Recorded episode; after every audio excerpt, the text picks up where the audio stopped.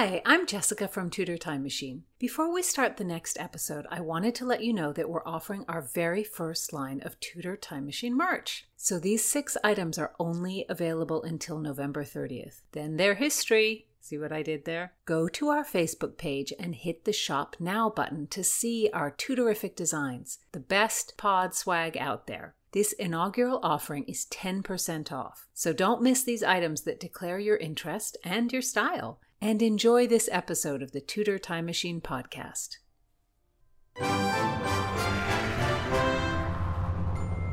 Hey ho, Tudor minded people. I'm Gage. I'm Jessica. We're Tudor Time Machine, and this is episode 31 of our podcast. Thank you for joining us. And if you're new here, it's best to start at episode one. This is a story project and it goes in order. We're super excited to be reaching thousands of Tudor minded people from all over the world. It's really an amazing community. I know, listeners who love a story and who also love history. You are our kind of people. Yes, and check out our new Tudor Time Machine merch. Press the Shop Now button on our Tudor Time Machine Facebook page, buy some swag, and support our podcast. It's a twofer. Yes, and in our last episode, Philomena and Constance visited Sir George Wyatt and discovered that there's an inventory of Wyatt's possession that might hold a clue to the relic. Now we're returning to 1526 and the court of Henry VIII, where Sir Thomas Wyatt and Anne Boleyn are throwing some serious shade on each other. After the reading, we'll have some fun discussing the history beyond our tale and making connections between then and now. Read on, Jesse. Chapter 31 1526 The Palace of Greenwich, in which Anne and Wyatt compose a song. Thomas Wyatt found John Heywood a wily knave of a man. Sitting here in the music room of Henry's castle, Heywood was relaxed at court in a way few men were, a long legged cuss with a wit that might, on a fine day, rival his own. Heywood's lute resting across his legs, his gravelly voice strangely easing to the listener, he sang, Whereto should I express my inward heaviness?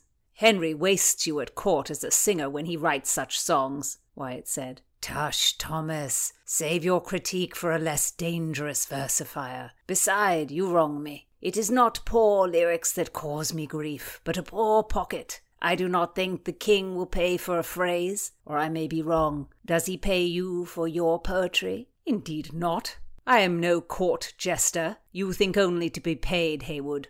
If I could borrow for my Lord Cromwell as you do, pay would not trouble me. For a shilling I will sing a rhyme that does not meet. No mirth can make me fain till that we meet again. Do way, dear heart, not so. Let no thought you dismay, though you now part me fro. We shall meet when we may. So fro, dismay, so fro, so fro. Heywood's spirited emphasis made Wyatt put his hands over his ears. Rest, man, by the fat hairy arse of Pan, you will crack the windows with such a tune. More's the pity that the god's poor poet and earless composer should be our king. I will chant his majesty's words over your head, Thomas, as you seem bent to lose it. So fro, dismay, so fro, so fro. Wyatt's voice rose over Heywood's. La la la, my body gone. Now John Heywood sings this song. How I wish my head and body to meet. Only then could I see my feet. What larks you are! Your voices are truly elegant. But may I have a moment on the virginals? I am in need of practice. Anne's voice. It was all Wyatt could do not to throw the lute in his hands across the room. Instead, he threw a look. She was surrounded by the retinue the king bestowed the Marys, Boleyn and Zouche, Jane Parker, a few of the Howards. He could never keep them straight. Sir Thomas Wyatt, Anne turned to him, it is best you leave. Your face will cause me only to hit bad notes. Anne, as she was, took a practised walk across the room and set her fingers on the keys. He hated her. He hated, hated her. An affair with the king made her so unkind. Your false playing, mistress, is no fault of my face. Wyatt attended his lute. What shall I play, Sir Thomas? she asked. Oh, yes, of course. You wrote a new poem in my honor, one that has been passed all around the court. Have you not heard it, Madge? Mary, I know you proud to hear your sister regaled in such verse. How charming it would be set to music. Hmm. Master Heywood, what tune would suit? Hitting a lively melody on the keys, Anne sang, Ye old mule that think yourself so fair, leave off with craft your beauty to repair. For it is true without any fable, no man setteth more by riding in your saddle. Oh, Sir Thomas Wyatt, I enjoy that riding in the saddle image, and yet I was disappointed. You, the great poet, the Orpheus of Albion, from that teeming head of yours could you not pluck some more cruel words to strike me with? You hold others to such high standards. He hated her. Do you think it might be better in French? He longed to kick her, altering his words into foreign dung. No. Do you long for me to translate? Everything is more forceful in French. Tell me, is not putain more to the point than mule? She was a siren, a siren on this earth, but she would not lure him to his death. You make mischief, mistress, and I will not be made a fool for your hangers on.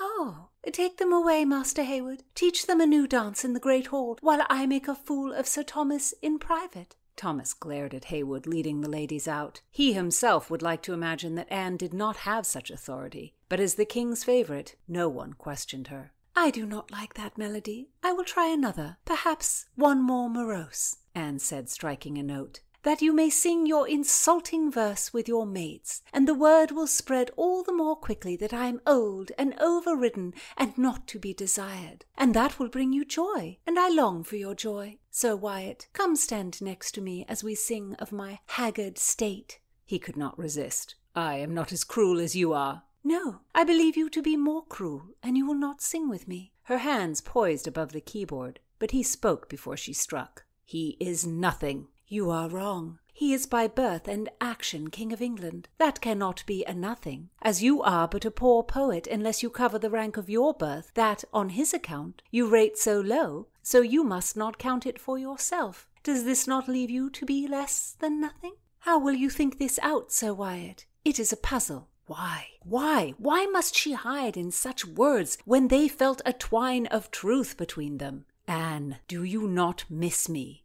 To what purpose should I answer such a question? Anne, you are indeed a stubborn mule. Can you say in truth that I have been out of your thoughts? She resumed her tune, leaning into the instrument. Anne, a tune cannot drive me away. Anne, swear on the life of the French lady, your Marguerite herself, swear that you do not miss me. Her playing stopped. I cannot. He felt a slight happiness. So you have missed me. Thomas, more than once. I know the loss of a true friend, and I grieve. But it is a death, Thomas, a death. He knelt beside her. Then let us have a mass to the dead, for my soul is in purgatory. He bent his head, a supplicant to love, hoping for her blessing, but she ignored him, singing notes to herself as she played. Anne! She played on. He was unmanly there on his knees. The itch of combat roused him. Why have I wasted my love on you when there were so many sweet kitten ladies, and you are a cold bird of prey with your talons ripping out my heart, flying over the earth? You are the most forgettable whore I ever bedded. You have bedded so many men that you cannot tell a heart from a cock. Anne was on her feet. I never bedded those men. Thomas, you soulful gentleman, you could not tell the lie of the woman you felt such love for? You, oh so sensitive, such feeling, flowing. Anne pounded her chest. Woe to me, unfaithful bitch! You took many men to your breast. What do you say? You had them again and again. You, who loved me so, you believe me so unchaste. What clear eyes love brings. When you came to me, you were no virgin. Yes, I had so many before you. He felt the fear in the stomach. He stood but did not chase. He had to know. Anne, you said it was moon time, and that was why you bled. You told me. Anne was leaning against the wall for support, holding her own body in a tight hug for comfort. He was ashamed. Anne, Anne, I, I have wronged you.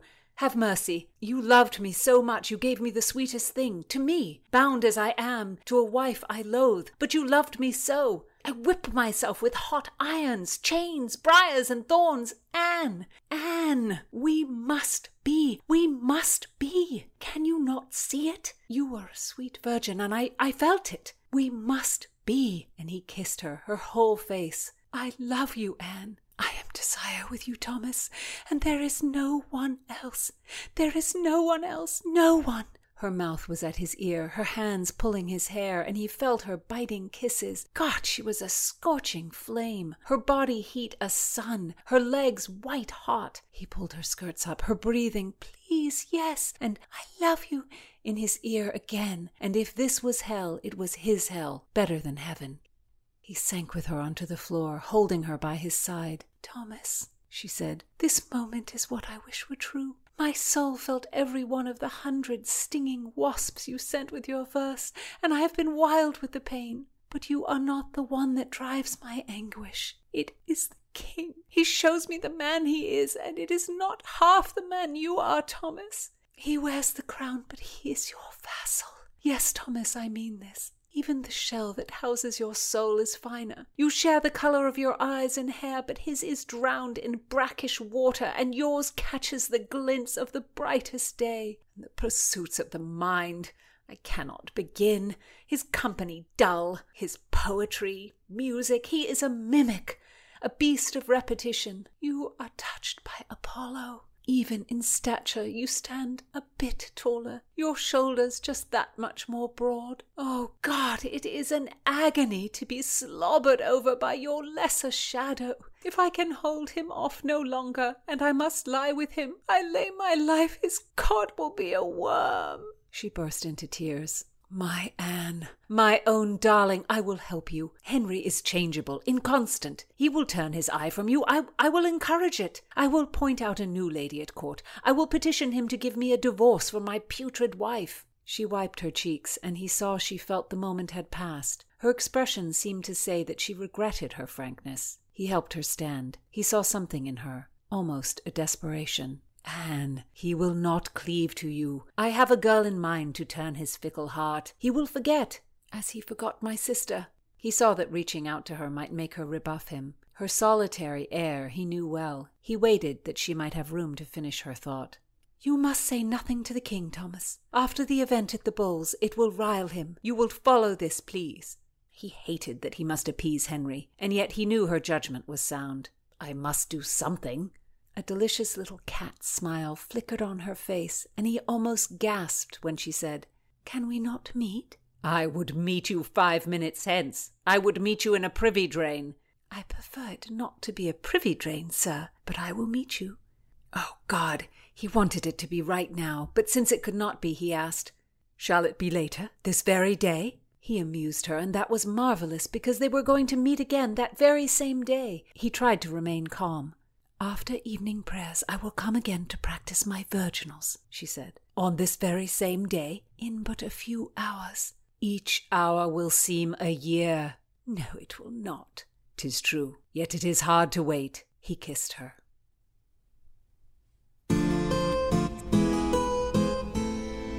Wyatt and Anne just can't stay away from each other, however dangerous it is. No, they can't. And the stakes are much higher in this chapter than in previous chapters, even though we're still in way back there in 1526.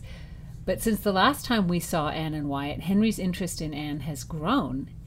He's just shown up at a joust with a heart in a press and the words, Declare I dare not, emblazoned on his armor. Poor Catherine of Aragon, Anne is so far below her, but Anne is gaining influence at court because of Henry's obvious favor in a way that other Henry's other love interests didn't. I know. And we see the entourage who follows Anne around and how John Heywood, a politic man who survived through the reign of Henry VIII, Edward, Mary, and Elizabeth, does not argue with her when she tells him to leave her alone with Wyatt. And that's because she's powerful. Right. Uh, Heywood understands getting on the wrong side of Anne would be a big mistake. She's the king's favorite for the moment, and, it, you know, it's wise to listen to her. Yes, but at this point, the idea that Henry would want to marry Anne, that would not be in anyone's mind. She might have power, she might be the favorite, they, she might have a big entourage, but she's not going to be queen. And Henry does not ask for an annulment from Catherine of Aragon until 1527.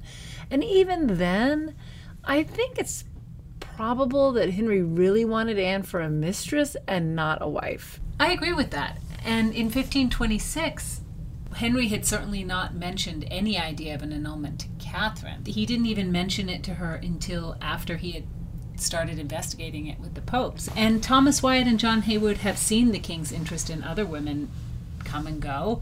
Elizabeth Blount and Mary Boleyn are Henry's most well known mistresses, but undoubtedly he had others that we don't know about. Maybe he wooed them with his very questionable oh, poetry. Oh In this chapter, Wyatt and Heywood diss Henry's poems. Mm-hmm. And the verse really was written by Henry, supposedly for Anne herself. Oh, thank you. And I can't resist. I have to read this masterpiece. Mm-hmm. Whereto should I express my inward heaviness?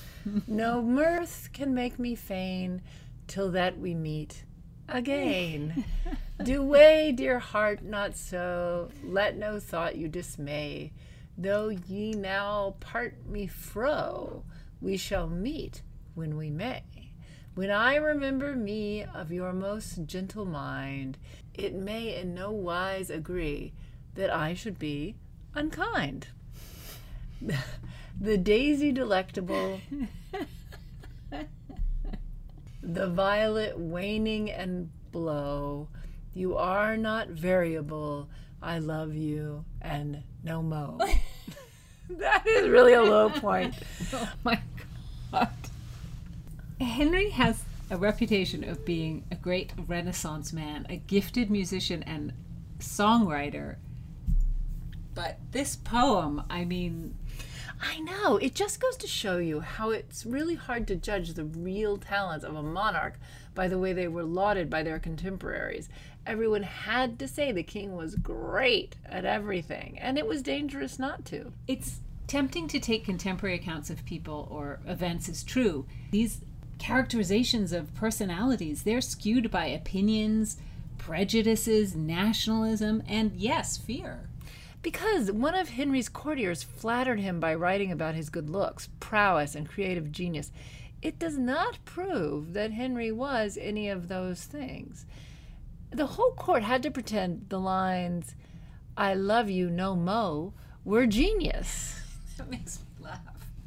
But how about the 16th century hit Pastime with Good Company? Henry also wrote that. Hey, that's mediocre. It's no hey nani nani. Now there's a song. Yes, there's a song. Sigh no more, ladies, sigh no more. Men were deceivers ever. One foot in sea and one on shore, to one thing constant never. Then sigh not so, but let them go, and be you blithe and bonny, converting all your sounds of woe into hey nani nani. Now Joss Whedon did a beautiful rendition of that for Much Ado About Nothing, and we're just going to play 10 seconds of it here because it still holds up. It's still a great song. It still is a great song.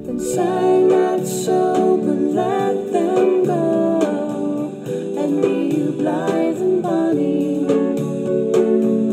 converting all your songs of woe into hey nani nani. It's really beautiful. Hey Nani Nani is definitely a men are shit song. Men are shit songs have always been hits, and I like the line, dumps so dull and heavy. Do you think that's where the expression down in the dumps comes from?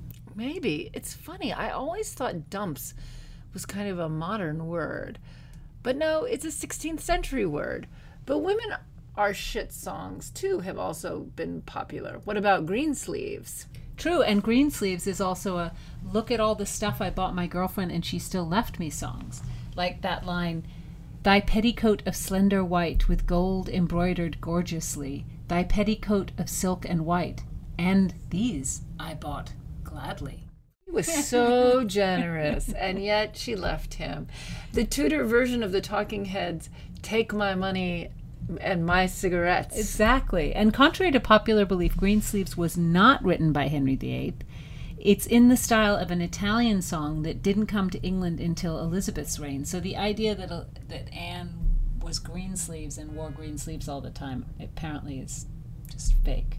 So from Pastime with Good Company and So Fro, Me No Mo, I I mean, I think we can say conviction that Henry VIII was a so-so lyricist. But the other two literary fellows in this chapter, Thomas Wyatt and John Heywood, were genuine talents. Heywood was a really interesting person at court. He was a musician, a poet, a playwright, and he probably acted in his own plays, and he was like an epigram whiz. What you have, hold. Haste maketh waste. Out of sight, out of mind. Two heads are better than one. Love me, love my dog. I mean, the list goes on and on. Every famous epigram in English is John Heywood's. I used to assume all witty epigrams were either coined by Shakespeare or Benjamin Franklin. Who knew? Heywood was a prolific guy, and it was his job. Courtiers like Wyatt and the Earl of Surrey were what we might call gentlemen poets, who would scorn being paid for their work. But John Heywood was a professional entertainer. After some time at Oxford, he came to court in, in about 1519 as a singer. But by the 1520s, he was receiving a salary for singing and teaching the virginals, and Henry gave him property in Essex and income from the lands, which must have been pretty exceptional for somebody who was a singer. There's there's been a lot written about Henry's fool Will Sommers, who was able to say things to the king that other people couldn't because he was funny. I think Heywood must have had a similar relationship with Henry. Then as now, comedians get away with a lot. But also, it's hard to walk the line between being funny and going too far and pissing off the king. Absolutely, but Heywood must have known the limit because he survived at court for decades. He was extremely well educated in the humanist tradition, and that influenced his work. And in fact, one of his earliest plays, Johan Johan, was an English adaptation of a French farce. Ah, it's fascinating because it revolves around a priest who's having sex with Johan's wife.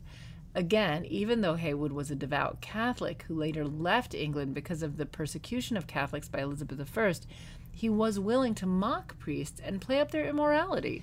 I think there were a lot of people in the 1520s when this play was performed who thought of themselves as good Catholics but loved satire and thought it was fine to ridicule religious figures. Sure, they saw the truth in it. They admitted that there was a tremendous amount of corruption in the church. Erasmus, Sir Thomas More, and Boleyn herself, they were all calling for reform. I think Martin Luther met with so much support with his 95 Theses because there was so much growing outrage against church corruption. It's just that some people wanted reform and some people wanted to eradicate the Catholic Church altogether. And that's sort of how it goes. It's always the question reform or smash it all and start over again. Luther wanted to smash it all up, Sir Thomas More wanted reform. And given that he remained a Catholic, John Heywood was in line with More, more or less. No joke. The two men were very close. Yeah, actually, Heywood married Sir Thomas More's niece, Jane Rastell. Which is an interesting marriage, not only because it cemented his relationship with Sir Thomas More, but because it also influenced Heywood's theatrical career. Jane Rastell's father was a barrister for his, you know, quote, day job, but he was also a printer and England's first publisher of plays, as well as being a composer himself. And he built this elaborate house in Finsbury Fields, which was in North London, you know, outside the city walls. And he had a stage built on his property. It's just so sad that there's no surviving details about the mm-hmm. theater. I would love to know the shape of the building, the seating capacity, the stage dimensions. Did it have wings? Mm-hmm. All that. But Rastell's theater may well have been the first space in London dedicated to putting on plays. Right, and again, like it's hard to know who actually acted in the plays, but by all accounts, it was a family thing. And Mrs. Rastell, nee Elizabeth More, sister of Thomas, made the costumes. I kind of like that image of her sewing away and making these fabulous costumes. And John Heywood developed a lot of his plays that were later performed at court by first staging them in Finsbury Fields. And the whole family, including Sir Thomas More, are said to have acted in these plays. If I did have a Tudor time machine, I would like to travel back to 1525 and go to one of those shows. Mm-hmm. I would love to see the style of acting, the kind of stage they used, the scenery, everything. And I would definitely love to see Thomas More, Saint Thomas More, no less, running around in a costume, mm-hmm. saying his line. Perhaps even playing the lecherous priest in Heywood's John John. Uh, who knows? I mean, More did have a good sense of humor. yeah, and he had a definite sense of satire. Yes. So it's fascinating that John Rastell had this theater at his home. And it reminds me of how much theater there was going on before Shakespeare. Yeah, I mean, Shakespeare didn't come out of nowhere and invent the English theater. John Rastell was printing plays in 1520. That's 45 years before Shakespeare was even born. And he built this home stage in Finsbury Fields 51 years before the theater was built by James Burbage. So there were plays and theater and acting everywhere in England. The historian Greg Walker calls John Heywood the most neglected, brilliant playwright, although I'm sure other historians would vie for someone else. I agree. But I think the thing about Heywood is he was so much earlier than everybody else. He was so early. You know, I mean, you can argue like Marlowe, Middleton, Shakespeare, you know, Dekker, but you know, John Heywood was writing these plays and these satires 60 years before, even longer before Shakespeare. So, That's true. I mean, he must have been an excellent musician too. Although, even though there are plays of his that survives, there's no music of his that survives. But he taught Henry to play the virginals, and he also taught Princess Mary to play the virginals. That's true. And in this chapter, we see Anne herself hitting the ivories. Not the ivories of a piano, of course. The first piano was not made until 1700. Okay, this is my trivia for the day. Did you know that until the 19th century, the keys that are now white on the piano, the seven natural keys of each octave were actually black, and the five halftone of each octave, which are now black, were white? When Mozart played the color of the keys on his piano was the opposite. Yes. That's not what they showed in Amadeus. Historical accuracy police. Well, I don't. I did not know that, but I will remember it when I get on Jeopardy. It'll be a question. Do remember that. But no, Anne did not play the piano. She played the virginals. Virginals were a super popular keyboard instrument. And let's go straight to the source for a description. Okay, this is from a musical treatise from 1460.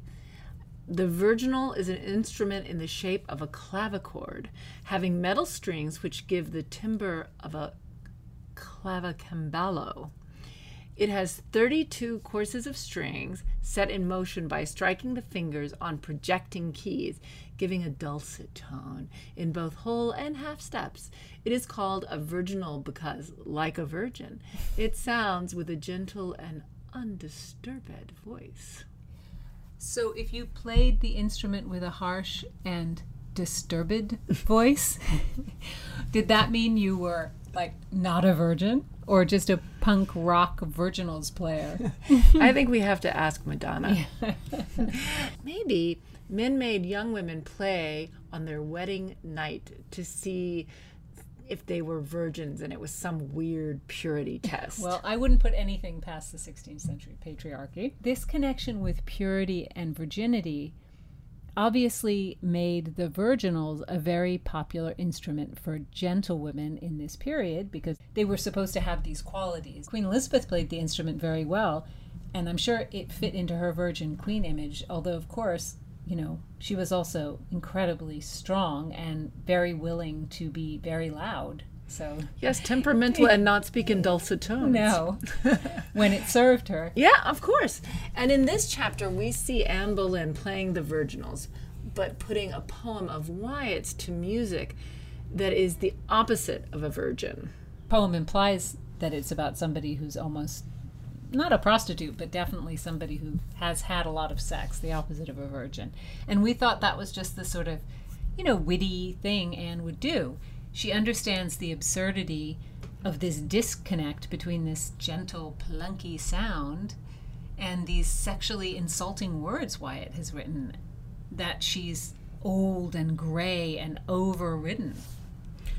We've been talking about John Heywood's love of satire, and this is Anne being satirical. And our Anne sees through Henry. She despises Henry because she knows he's a poser as a Renaissance man. Kind of like what's evidenced by the, this horrible poem he wrote with the so fro, so fro, you know. And Wyatt is his better in talent, in looks, and in humor, everything. But the fact that Henry happens to be king makes it impossible dangerous to reject him from where Anne is standing as a lady in waiting.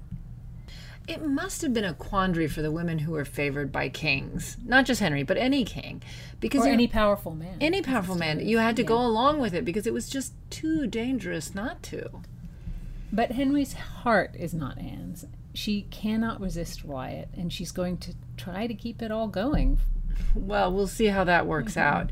But the next time, we're going to see how Constance and Philomena plan to outsmart George Wyatt and get a hold of the inventory. Leave us a comment on our Tudor Time Machine Facebook page. We love hearing from you. and buy some swag. Everyone looks great in the Tudor Time Machine t shirts. Oh, they're great. Yeah. Like a queen. You're a queen in the Tudor Time Machine t shirt. All our gratitude for listening. And listen next time for more Times Riddle and more Tudor minded talk.